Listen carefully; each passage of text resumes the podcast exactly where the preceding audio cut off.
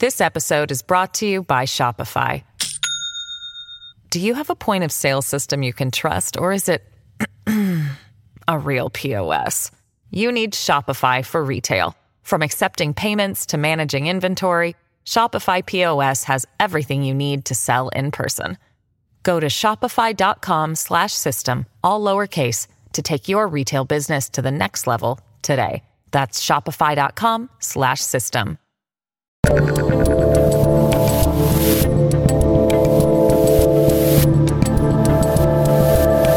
right, people, it is May 30th, 2023. I'm Dave Rubin. This is the Rubin Report. We are live streaming on Rumble, YouTube, and Locals. Did we skip our cold open today? We skipped our cold open. I don't know why. There may have been some sort of technical problem. We will deal with it later in our team meeting. But we got a big show for you. Remember, guys, we are 2 days away from Pride Month. And by the end of Pride Month, June, which is Pride Month, by the end of Pride Month, if you and everyone that you know is not trans, you will be sent to the gulag, okay? That's how it's going to be. If your penis is not a vagina by the end of June, that's that. We've got to take you out. That's how it's going to be in America. And that sort of, in a bizarre sense, has a little bit to do with what we are doing today, because the woke corporations are completely out of control. They ain't going to stop, but we are hitting them, and it's kind of working. So we're going to be talking about the rise and fall of woke capitalism here in America and how the corporate media goes through hell and back to defend these corporations. But alas, people, there are some people fighting them. You're fighting them. The people boycotting Bud Light are fighting them. The people boycotting Target are fighting them. This guy Ron DeSantis is fighting them, and much more. And anyway, I hope you had a great Memorial Day weekend. Took a little time to remember the people we lost who fought for our freedom, so we get to do silly things like I do for a living. And we actually had our first, one little side note, we had our first hospital adventure with the boys on Thursday night. Luke was vomiting pretty profusely, went a little pale, took him to the hospital. He's okay. Apparently it was some bad yogurt, maybe. We're not even sure, but he was totally fine. Little drama, but it kind of puts things in perspective. And speaking of Memorial Day, which obviously it was, I wanted to ask the guys, because it's Tuesday today, how many people were shot in Chicago? That was a hell of a segue. I don't know how I did that segue right there, but I wanted to ask the guys how many people were shot in Chicago. 53 people were shot in Chicago, and still, as of right now, the NAACP has not given any travel advisory to Illinois or the city of Chicago. Very bizarre. Anyway, as you can see, we're going to be packing in a lot. So let's just get right into it. The under theme, meaning the major theme lately, has been politics, DeSantis, Trump, all that stuff. But the sort of secondary theme right beneath that lately has been that there has been some serious pushback against woke corporations, which you have to love, because it shows that you, the person with the pocket, the guy who goes out and makes choices in what you buy and what you give your attention to and your hard-earned dollars and all of those things, you have a little bit of capacity to change the system. You guys know Kevin O'Leary. Kevin O'Leary, of course, investor from Shark Tank. We've played a couple clips of him over the years. He was given, I believe this is from CNBC, if I'm not mistaken. Anyway, CNBC, am I right? I'm sorry, this is on Fox Business, talking about how the corporations like Anheuser-Busch, which of course owns Bud Light, and the other ones that are going woke, they are paying a price, and it is good that they are. Well, Bud Light has become the poster boy for brand mismanagement from multiple perspectives. So let me lay it out for you, because the discussions that have arisen and the narrative that's arisen around Bud Light is probably a good lesson for every CEO in every sector of the economy. Number one, it highlights the power of social media. This issue went viral in 48 hours. Yeah. And most often when an issue goes viral like that, it burns out in another 48 hours. But that's not what happened here. The story and narrative changed to sales. And so people that did not like the message, regardless of where you stand on these social issues or gender narrative or whatever, They took it out by basically boycotting the product immediately. Yeah. And switching preference to other brands that did not make them get involved in this issue. Now, if you're trying to manage that and trying to learn something from it, and I certainly talked to all my CEOs about this, because here we are talking about it in its second month. Yeah. This is a nightmare from hell for the brand. So when you go into gender narrative on a beer, which is primarily consumed by men, maybe you should have thought a little bit about that in reading that room. Maybe you should say, well, does this really fit my consumer's psyche? And he's got a way of laying it out pretty cleanly. It's interesting because, yes, beer tends to be drank more by men than women. For decades and decades, it was marketed directly to men. You may remember the clip that we played last week where I just so happened to be watching an old Tonight Show from around 1975, and they've got Ed McMahon doing a live read in the middle of the Tonight Show for Budweiser, and it's about watching a game and eating a sandwich. And then flash forward 40 some odd years, and they've got Dylan Mulvaney, this trans man, whatever, potentially with a wang. I'm not going to have anyone Google it today. You know, doing you a solid today. You can see how these things have shifted, and I would say not in the right direction. But it's interesting also because what O'Leary's saying is they might have wanted to think about this first. Now, I think they did think about it first. We've played you the videos of that VP of marketing at Anheuser-Busch who was saying how embarrassed she was basically by their clientele, right? She was saying it was always marketed towards guys like frat boys, but that's not really what we're into. And at the end of the day, I'm fairly certain that if you're hired at a beer company, your job is to sell beer, not to socially engineer the people who are buying the beer. And that is the problem. But we've got some results from this. It's not even an official boycott, right? As far as I know, there's no organization behind it. This is just actually a grassroots boycott of Bud Light, and it is crushing them. This is from NBC. Sales of Bud Light continue to plummet, reflecting ongoing backlash to the brand's decision to hire transgender influencer Dylan Mulvaney as a spokesperson. According to data cited by the beverage industry trade publication Beer Business Daily, sales volumes of Bud Light for the week ending May 13th sank 28.4%, extending a downward trend from the 27.7% decline seen the week before. That's massive. That is massive. And a little bit more here, because now this is bleeding into some other companies. This is from the New York Post. Target loses $10 billion in 10 days as stocks fall following boycott over LGBTQ-friendly kids' clothing.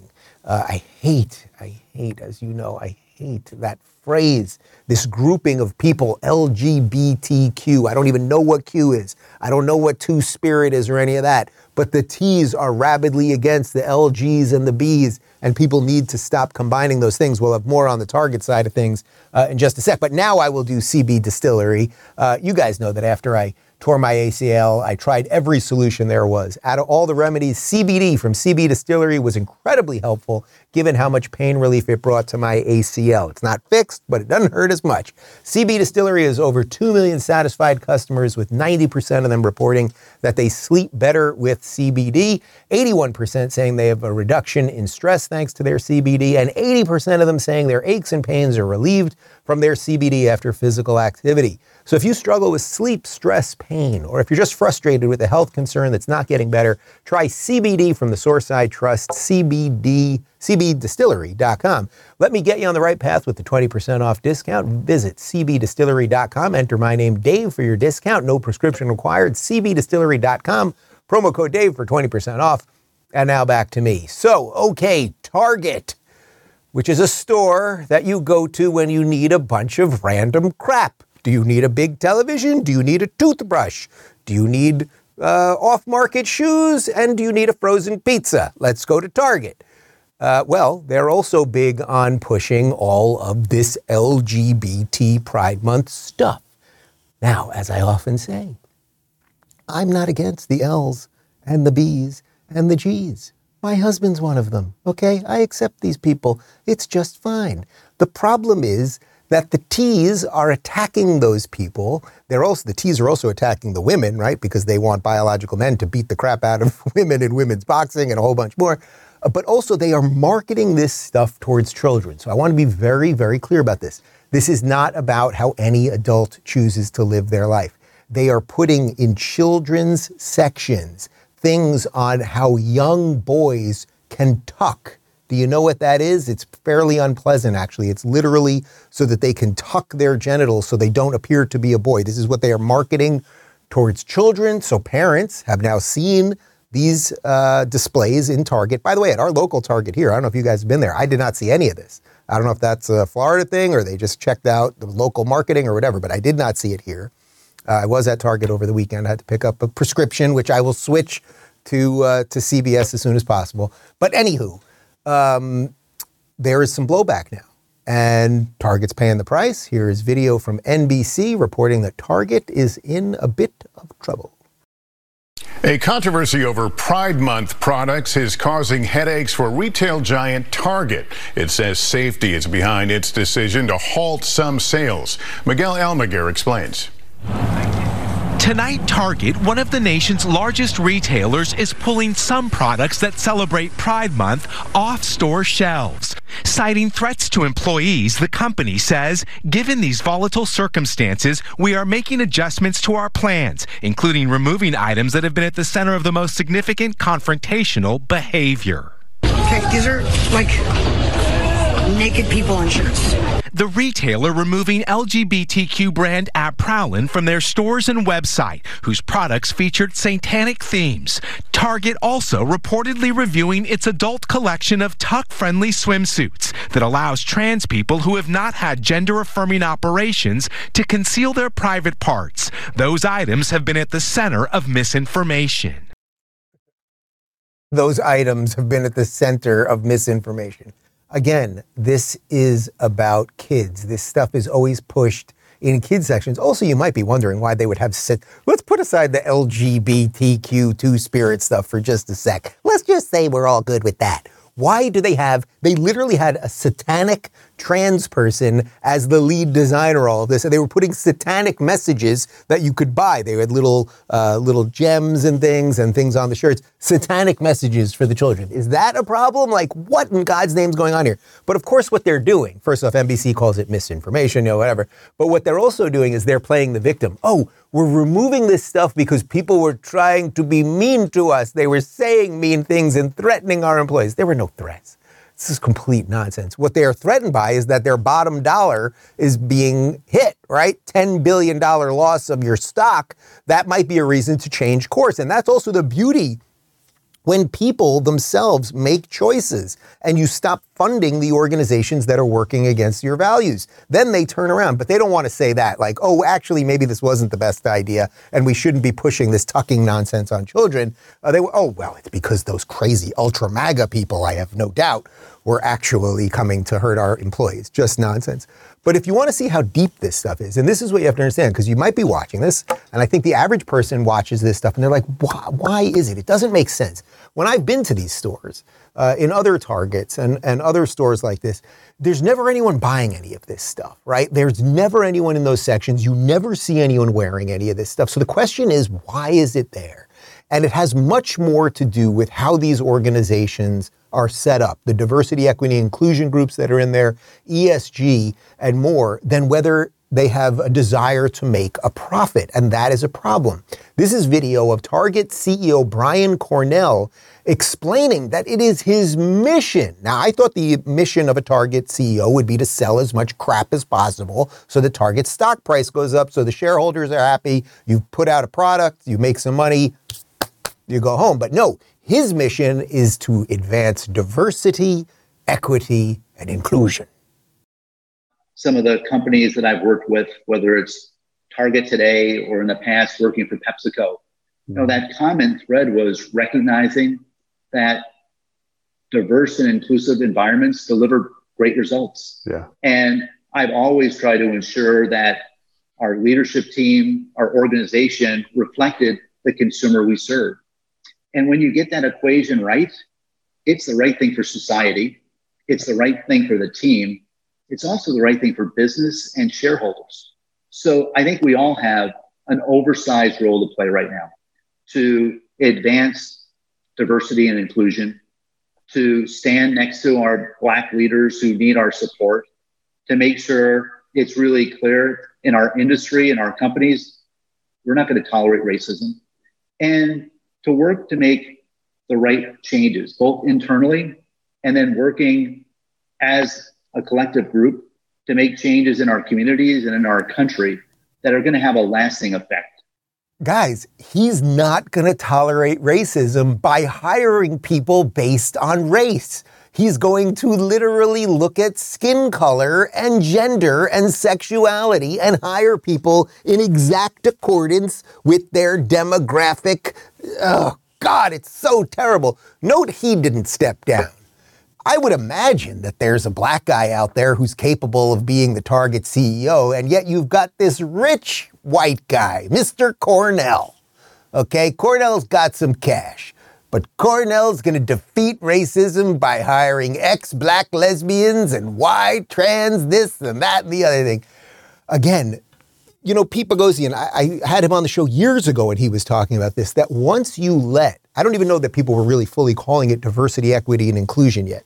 But once you let this woke mind virus into the system, whatever system it's in, it will destroy the system, because then you have people like CEOs of companies, again, whose only job, his job is to grow Target, to sell product, to make as many people want to buy the most amount of goods possible there, right? And then that's the beauty of capitalism, because another big box store could open and then they could go, oh, there's Best Buy is selling TVs cheaper than we are. We better lower our prices. Then competition happens. We get more development. Like, that's the beauty of the whole thing. But then when you have this woke mind virus in there, and you're caring more about how many Black lesbian greeters you have at the store, you've got a problem, because you are now not doing what your main mission is as a CEO of a company. And you might go, well, why is it that this white man, this Brian Cornell, he never seemingly did anything about this in the rest of his career, suddenly really, really cares about this sort of stuff?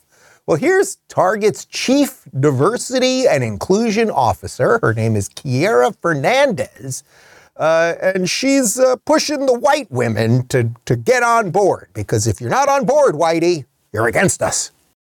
What would you say is the number one thing white women could do as we talk about helping more BIPOC women rise into leadership? What's the one thing that white women could do to be helpful? Kiara, do you want to start? I'd love to. I think the number one thing that I would encourage white women to do is take the learnings that you've invested to better understand and use your voice.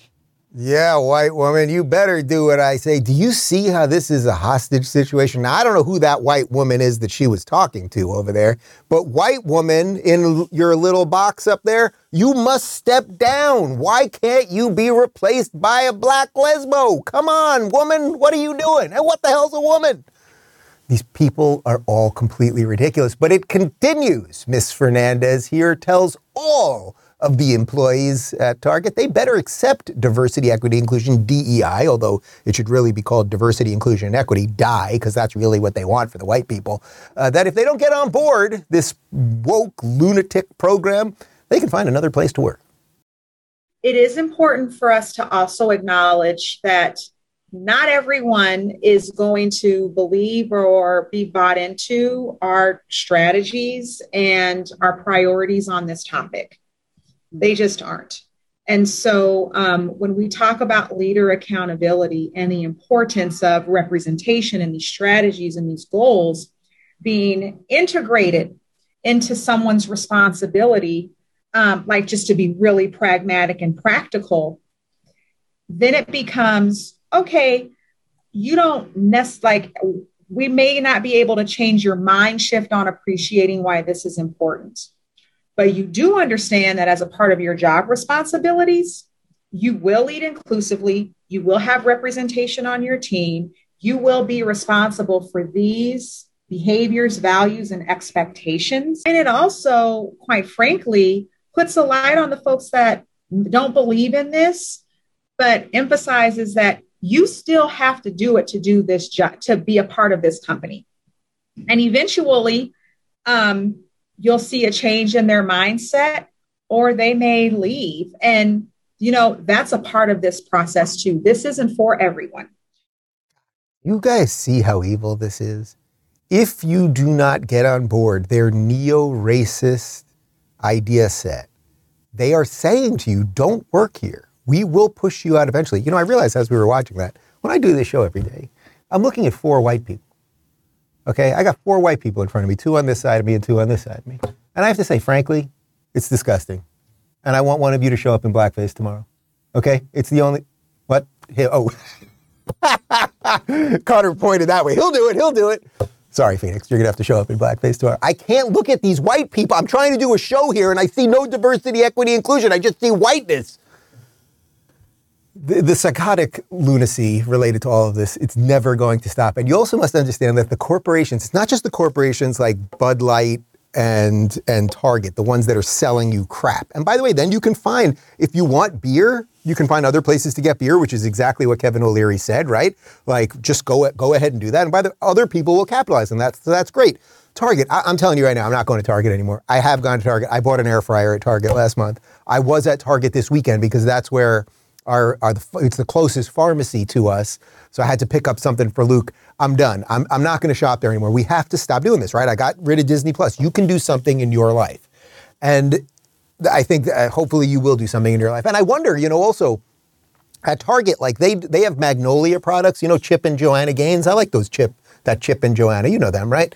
Like, are they happy about this? Like, maybe they should move their stuff somewhere else. Like, everyone has a little bit of a role to play in all this. But it's not just the corporations that are selling you the stuff like the beer companies and Target. It's also that the corporate structure, when it comes to media, is also designed to confuse and lie to you about absolutely everything. So here's some MSNBC contributor. I've never seen this guy before. His name's Justin Wolfers, saying that if you go after Target, you're a terrorist. When Target caves into this, then it says that the moment you threaten the employees of even a very large corporation, you get to control its policies. This is economic terrorism, literally terrorism, creating fear among the workers and forcing the corporations to sell the things you want and not sell the things you don't. It's economic terrorism. If you don't shop at a place that's against your values, it's terrorism. Guess what, guys? We found, he's right, though. Joking aside, I want to stop the joking. I've been a little jokey today. We did find some video of the horrific terrorism that the ultra-MAGA right-wing maniacs have been doing at Target. Check this video out. This is just wild.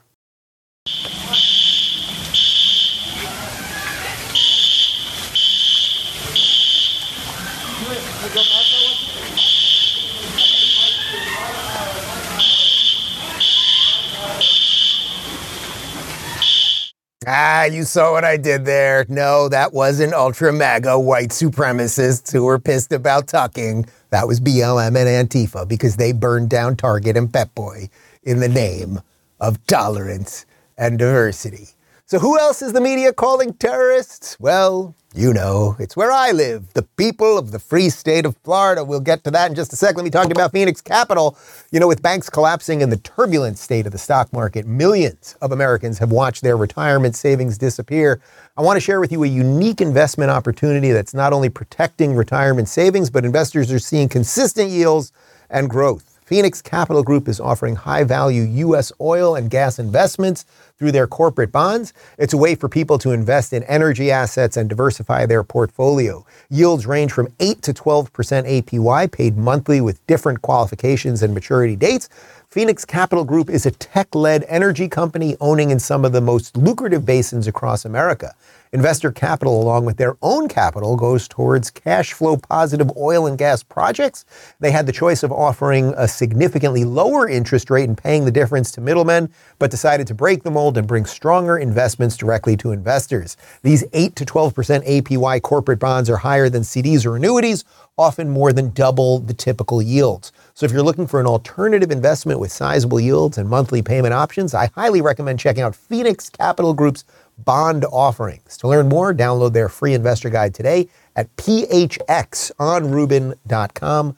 Let them know you heard it from me. All right, so who else is a terrorist? Well, you know, it's got to be the free state of Florida. Check out this tweet I saw over the weekend from CNN.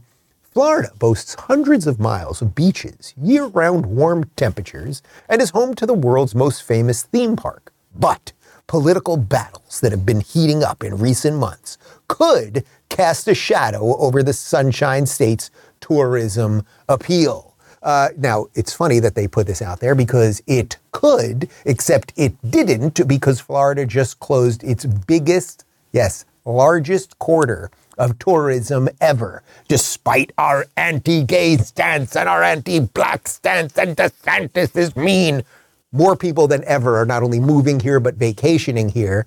This is another gem. This one, here we go. Rolling Stone, a furry fandom con in Florida just announced it would ban minors based on the governor's ridiculous laws. Connor, leave this up for just a moment because we have to unpack what's going on here. So first off, you're watching the Rubin Report. You're good family people. You don't know what a furry fandom con is. Brock, what's a furry fandom con? We should go. we should go. It is, look, there's a certain set of people. Who am I to judge? They dress up as these furry animals. I don't know, they hang out, they have coffee. I guess they maybe have sex or whatever they're doing with each other. That's fine. They've canceled their convention. By the way, nobody had a problem with their convention. I think Beto O'Rourke is one of these people. Nobody had a problem with these people that dress up as plush animals and hang out with other people dressed as plush animals, and you do it in the privacy of your own home or in a convention somewhere, but you don't do it in front of children because, joking aside, there actually is a sexual element to it, okay? That they have sex as, oh, you're a Charmander and I'm something else. God, can you imagine how stupid everything's going to be in 10 years? I have to retire. That's it. I'm getting out of the grind. Who needs it? But all Florida did was say, you can't bring children to your furry sex party. So now, but put it up again, because the way Rolling Stone frames it, it makes it seem like Florida's doing the wrong thing. A furry fandom con in Florida just announced it would ban minors based on the governor's ridiculous laws. All the governor said was, don't bring kids when you put on a dragon costume and bang some dude from out of state. Speaking of which, we played this clip last week and I had a feeling it was going to come back, but this is a woman named Aisha Mills. She's a lesbian. She's some sort of lesbian. It's very exciting for her. She thinks that Florida is a terrorist state, and I just love this clip, and it sort of packages everything we're doing here. You know, I just took my family to spring break in Florida recently, and I think about all of the folks who traveled there for sun and joy and peace and restoration, and to be reminded that actually this is getting to the point where Florida is about to be a terrorist state to many of us here in America. Certainly as a lesbian, as a black woman, I don't want to have anything to do with the place. This black lesbian doesn't want anything to do with the place, even though she just took her family here and nothing happened to them. They obviously were just fine. Florida's absolutely fan-freaking-tastic, but it's on the verge of becoming a terrorist state. You know, if it was right there, let's say it really was on the precipice of becoming a terrorist state. It was just teetering, little terrorism over here. It was just teetering. Would you be like, you know what, 2 weeks before, let's go to vacation there. Come on, wifey, let's go take the kids. Oh, and they also hate black people. It's a black thing. It's a lesbo thing. It's endless. It is endless, and they will never stop. So why do they hate Florida? You know why? Because they fear Florida. That is the truth. They fear freedom because our governor here, and it's by extension our people here, are the ones who are crushing the woke virus. We are crushing it in our corporations, in our institution, and most importantly, in our culture here in Florida. Nobody wants anything to do with this, and we're showing people that it can be crushed. That is a beautiful thing. So let's continue with the televised mental institution known as MSNBC. There is this guy, David Jolly. He once was a Republican congressman here in Florida. He is now a Democrat activist, but they put Republican under his name, so it looks good for MSNBC. Like if you ever read an article in mainstream media, New York Times, CNN, WAPO, etc., where they're grabbing a Republican to talk shit about DeSantis and it's just filled with lies and crap, it's this guy, David Jolly. He's just an absolute embarrassment. You don't need to know him. He's irrelevant. But they put him on MSNBC, and here he is, fear-mongering about Ron DeSantis, because what did I tell you guys months ago? They are going to make it that Ron DeSantis is scarier than Trump. Trump was Hitler, but DeSantis is Hitler with the calculator, so watch out. Take a look at this. David, last word to you. You and I have talked a great deal about DeSantis' authoritarianism in Florida. Nevertheless, were you shocked by his announcement this week that he would, quote, aggressively go after pardons for 1-6 insurrectionists? No, Mehdi, I say this with conviction. I think Ron DeSantis is far more dangerous than Donald Trump for a very specific reason.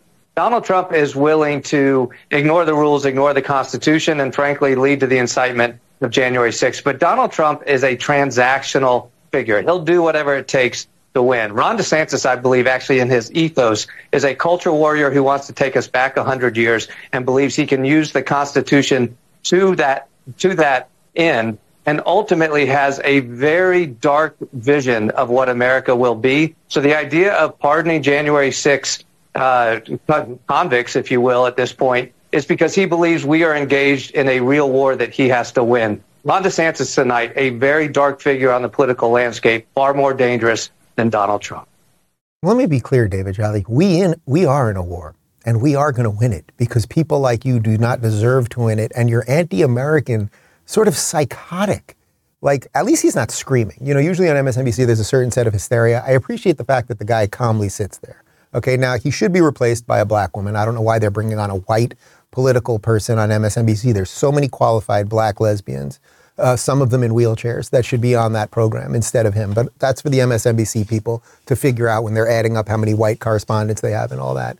The idea that DeSantis' vision for the country is dark. He wants to take us back 100 years. Yeah, he doesn't want black people to vote. He doesn't want women to vote. Like, F off. You people are just pathetic, ridiculousness. What they really fear is that finally, guys, we have a politician who gets it, who is competent, who is clear, who's taken the hits and moving forward and accomplishing everything he set out to do. But don't take my word for it. Here's Ron DeSantis talking about how Trump is now attacking him from the left, which of course is exactly what MSNBC is doing. But the idea that MSNBC and Trump are on the same side is sort of interesting, wouldn't you say? Well, I think it's interesting because he's been attacking me by moving left. So this is a different guy than 2015, 2016. He attacked me for opposing an amnesty bill in the Congress. He did support this amnesty, this good lot too. 2 million illegal aliens he wanted to amnesty. I opposed it because that's what America First principles dictate, that you're opposed to amnesty. He also attacked me for voting against an omnibus spending bill that was bloated, full of pork, and that racked up huge amount of debt for this country. Yes, I voted against the omnibus. He signed every omnibus that was put on his desk. And so I think it's odd that he's doubling down on those positions, because those were instances in which his actions did not match his campaign rhetoric. Yeah, those are facts. Those are facts. And we're going to get to Trump in just a second on his specific words on that. But DeSantis did not want amnesty for 2 million people, right? If you're for America First, would you have amnesty for 2 million people who inherently by being here broke the law? Or would you say build a wall, perhaps figure out what that pathway to citizenship is, get rid of a certain amount of people who are here illegally, figure out an entire process? But Trump, not only was he not getting the wall, he got certain parts of it done, obviously, but he did want amnesty. DeSantis himself did not vote for it. Here's Trump saying he's for the amnesty for the 2 million people. And I'm going to be, over the next few weeks, signing an immigration bill that a lot of people don't know about. It. You have breaking news, but I'm signing a big immigration bill.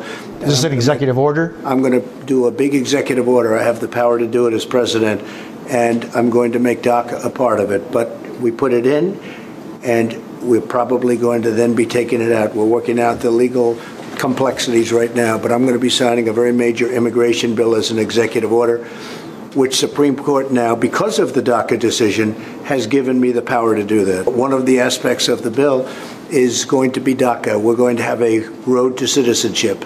Okay, so that's as an executive order, not as a congressional bill. If you look at the Supreme Court ruling, they gave the president tremendous powers when they said that you could take in this case, 700,000 or so people. Right. so they gave powers. Based on the powers that they gave, I'm going to be doing an immigration bill, one of the aspects of the bill that you'll be very happy with and that a lot of people will be, including me, and a lot of Republicans, by the way, will be DACA. We'll give them a road to citizenship.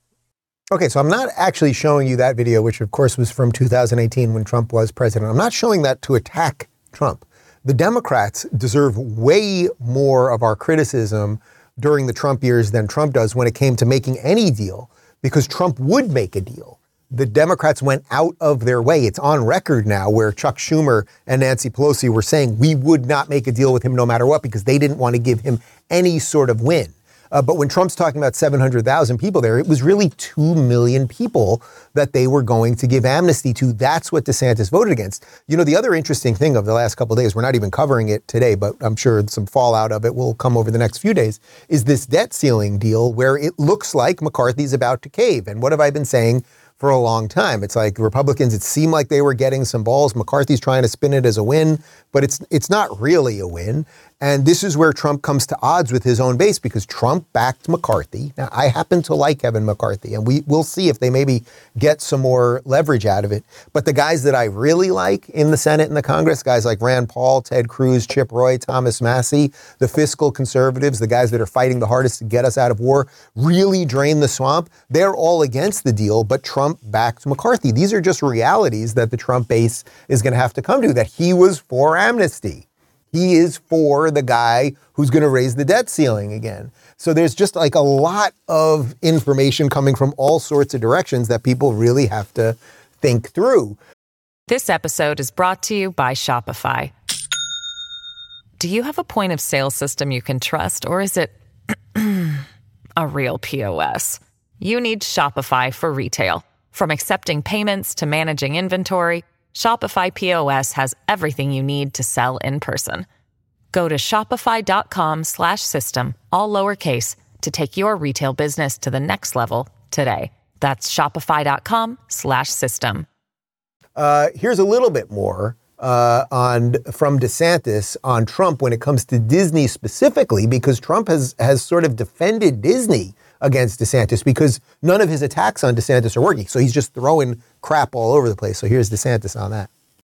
Trump, I think a lot of conservatives, you know, we kind of laugh when you hear it, but a lot of conservatives believe that a Trump-DeSantis or DeSantis-Trump ticket is unbeatable. Real quick thought on that, and then we'll go into some of the other stuff. Yeah, I don't know. I mean, I think that some of the things he's been attacking me on, I've been a little surprised at because he's attacking me from the left. And that really wasn't the Donald Trump from 2015 and 2016. I mean, he was a hard charger leaning in on all the issues, very edgy on conservative issues. And it was part of the reason he did so well. But when he's taken Disney's side against me, I just kind of wonder, like, OK, I get he wants to hit me, but don't take the side of a multinational corporation that wants to sexualize kids. But to hit me for being taken the America first position, I just think is a little strange. So I'm not sure what his strategy is, but I think he's taking positions that are a little bit different than 4 or 5 years ago. Okay, so you might be watching this going, wait, what do you mean? How is Trump taking the side of Disney? He's been attacking DeSantis left and right, but how's he taking the side of Disney? We'll get to that in just a second, but I saw this video this morning. This is like the first thing when I opened up Twitter. You know, I try not to tweet over the weekends. Open up Twitter this morning. This is like the first thing I saw. It's going viral right now. This is a video that somebody took at Disneyland over the weekend. This is the girl. This is where the girls go. It's so nuts. This is the store at Disneyland where the girls go to buy dresses so they can dress up like princesses while they're at Disneyland. Tell me if you think something's a little odd here. So my name's Nick. I'm one of Fairy Godmother's apprentices. I'm here to shop you around and make all your selections for the day. Okay. You must understand, first off, this is not a trans person. That's a man in a dress, hence he still has a mustache, right? So that's a transvestite, not a transsexual. That's not someone, as far as I can tell, who's identifying as a woman. You wouldn't keep the mustache. So why would you intentionally confuse these children? Again, that dude, who is a dude, can do whatever he wants in the privacy of his own life. He could actually have any job at Disneyland. He could be in a full costume. He could be selling hot dogs. He could be a guy that's in charge of the lines at the rides, all of those things.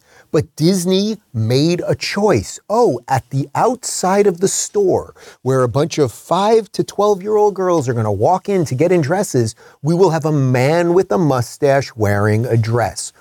Is that why anyone goes to Disney, to have their children confused? Again, this has nothing to do with bigotry or racism or anything else like that. But that is exactly why Disney must be hit. They made an intentional choice to do that. So imagine you're the average guy, the average family man who has 2 kids. You have, let's say you have a son and a daughter. You take them there to Disney. As you know, if you were trying to go to the Star Wars thing for a family of 4, it was like $5,000 a night, so they just closed that, or actually they announced it'll be closing. It closes actually in October, but it's a tremendous failure just on the financial level. But then you go to Disney, and your daughter loves Little Mermaid, and you want to get her in a dress, and now she's 6 years old, and then a guy with a mustache is like, come in and put on a dress. And now, like, it's just entered your daughter's mind, this confusion, and that's what they want everybody to be. They want everybody to be confused. So let's continue a little bit on how it is that Trump, because he wants to do anything to damage DeSantis, and DeSantis is the one hitting Disney, which deserves to be hit, how Trump actually is now basically taking the side of Disney. He's shifting his tone on Disney. This is a tweet from Pedro Gonzalez. Pedro is a great actual journalist. I had him on the show about a week ago on the panel show. He said, a poll Trump shared last month that showed him leading DeSantis has flipped. The same firm has now DeSantis ahead of Trump post-announcement. That explains Trump's ridiculous Truth Social post about Disney today. Siding with Disney against DeSantis cost him support. So we'll get to that Truth Social post in just a minute. They said, 1, Trump, just out. I guess Ron DeSantis is not quite as popular in Florida as people thought. I assume, among other things, that they don't want their Social Security and Medicare cut. And what he's showing you here is an interactive poll survey, a Florida Republican primary that had Trump at 47 and DeSantis at 32. Now, the second tweet here, Floridians choose Trump. This is from the MAGA War Room, and they're showing 47% Trump and 32% DeSantis. This is back in April. Now, you'll see where Pedro was going with this. 3, interactive polls 2024, Florida primary. DeSantis, now this is May 25th to 27th, so this is the last couple days now. DeSantis is now at 38, which is +3. Trump is at 38, which is -5. Haley, someone else undecided, fine. And in a two-way matchup, DeSantis is now in the lead, 40%, Trump 39%, undecided 21%.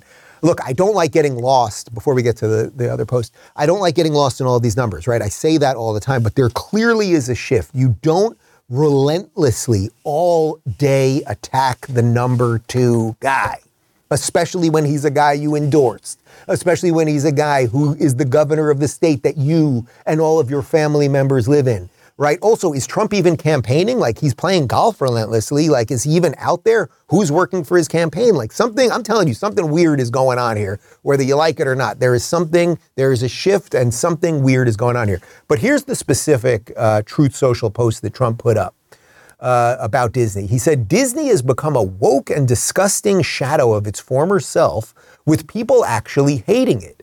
Must go back to what it once was, or the market will do irreparable damage. This all happened during the governorship of Rob DeSanctimonious. Instead of complaining now for publicity reasons only, he should have stopped it long ago. Would have been easy to do, still is. I mean, that is such abject, meaningless drivel. Like, I don't even know how to analyze that properly. First off, Rob. How is calling him Rob offensive? Rob is a name, Ron is a name. Like, it's just nothing. Like, you've just got nothing, you orange idiot. And I'm sorry to say it, but you are at this point. So, okay, and then DeSanctimonious. It's just meaning nothing. Like, you are the most sanctimonious person ever. But okay, fine. What is he saying? DeSantis should have done something about Disney years ago? Well, he's doing something now. You never did anything. Like, what are you saying? Trump, if you're watching this, let me say something about Trump. You know, over the weekend, I'll tweet about this also because I think it's important for people to know, for people that maybe didn't watch the full episode today or whatever. Over the weekend, I texted Don Jr. Don Jr. and I were friends before his dad was a politician, and we're friends now, and my intention is that we'll be friends long after this thing. Now, obviously, we're on different sides of these things, but I texted him over the weekend, and I said, hey, Don, I've been meaning to reach out to you. And I just want you to know that even if we're on different side of things now, I put friendship above politics, and I'll never say anything bad about the family. I actually go out of my way to say that you've been a good friend, and Ivanka, and blah, blah, blah, blah, blah. He immediately, within like 3 seconds, wrote back saying almost the exact same thing right back to me. So maybe we'll do it publicly and have a debate about it. That I didn't even broach that topic.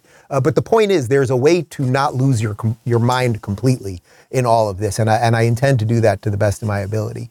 But when Trump posts these Rob DeSanctimonious, I hate Disney, you should have done something, like it's just nuts. So why is the whole machine attacking Florida, the NAACP, the LGBT groups? Everyone's attacking Florida, these clowns on MSNBC. It's because DeSantis is the guy that can crush this thing, and everyone knows it. And what he's also going to do in the process of it is he's going to make it so that Republicans actually, to quote Joe Biden, will get a backbone like a ramrod.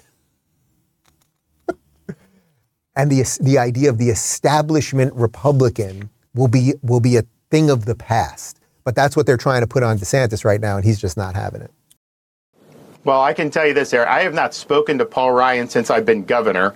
I've met Karl Rove once in my life. They are not involved in my political operations, so that's just manufactured garbage that people put out there online. So if people are telling you that, you know, I'd hope that they'll look at the facts rather than do that. You also look at my record. How many establishment Republicans would have sent illegal aliens to Martha's Vineyard?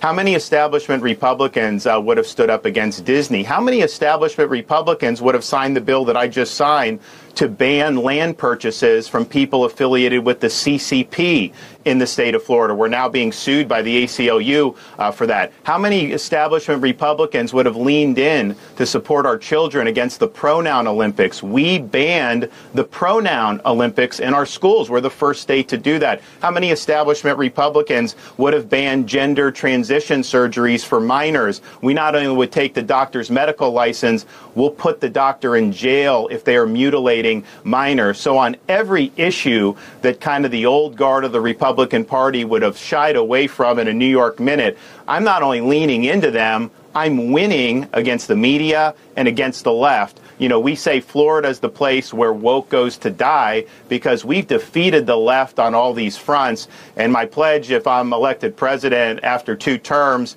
we will leave woke ideology in the dustbin of history.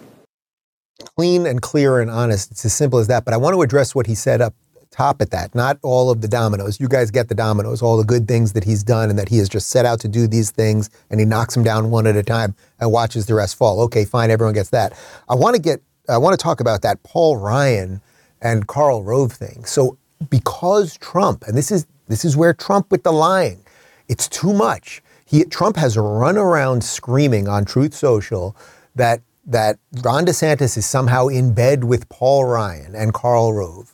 Now, first off, DeSantis just said it right there. So if it's a lie, it'll come out. But I don't think it's a lie that he has not spoken to Paul Ryan since he has been governor. That was in 2018. That's when he became governor. We're now into 2023, 5 years later. So Paul Ryan ain't part of this operation. He then said he has spoken to Karl Rove once in his life. Okay.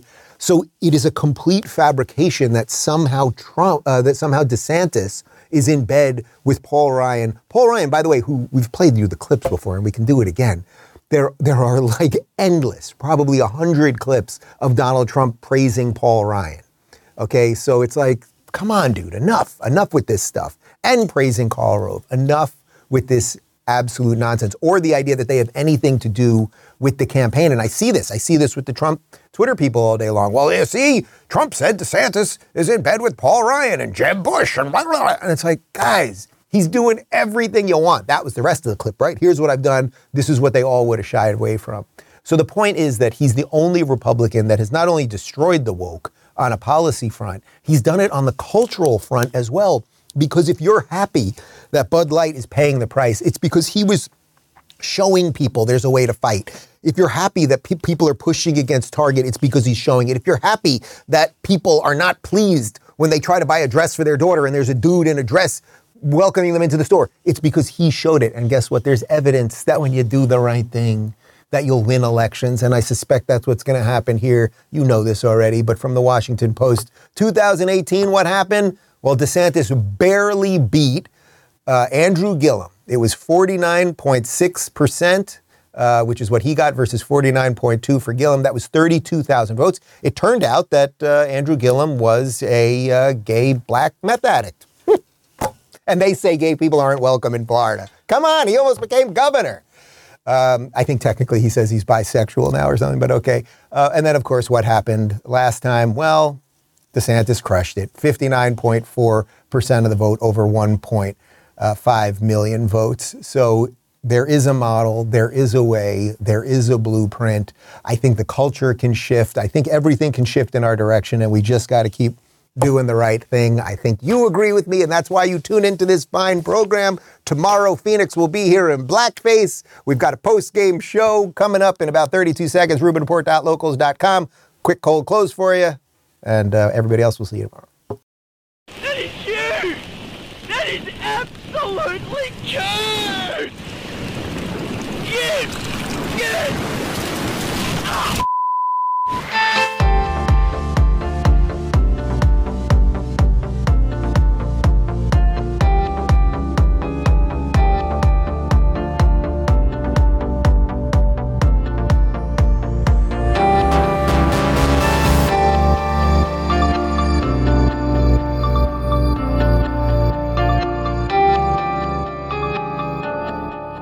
Thanks for tuning in to The Rubin Report. You can watch the show live every weekday at 11 a.m. Eastern and 8 a.m. Pacific on Rumble, Locals, and YouTube. Don't forget to rate, review, share, and subscribe to this podcast. And you can join me for the post-game wrap-up every day after the show at rubinreport.locals.com.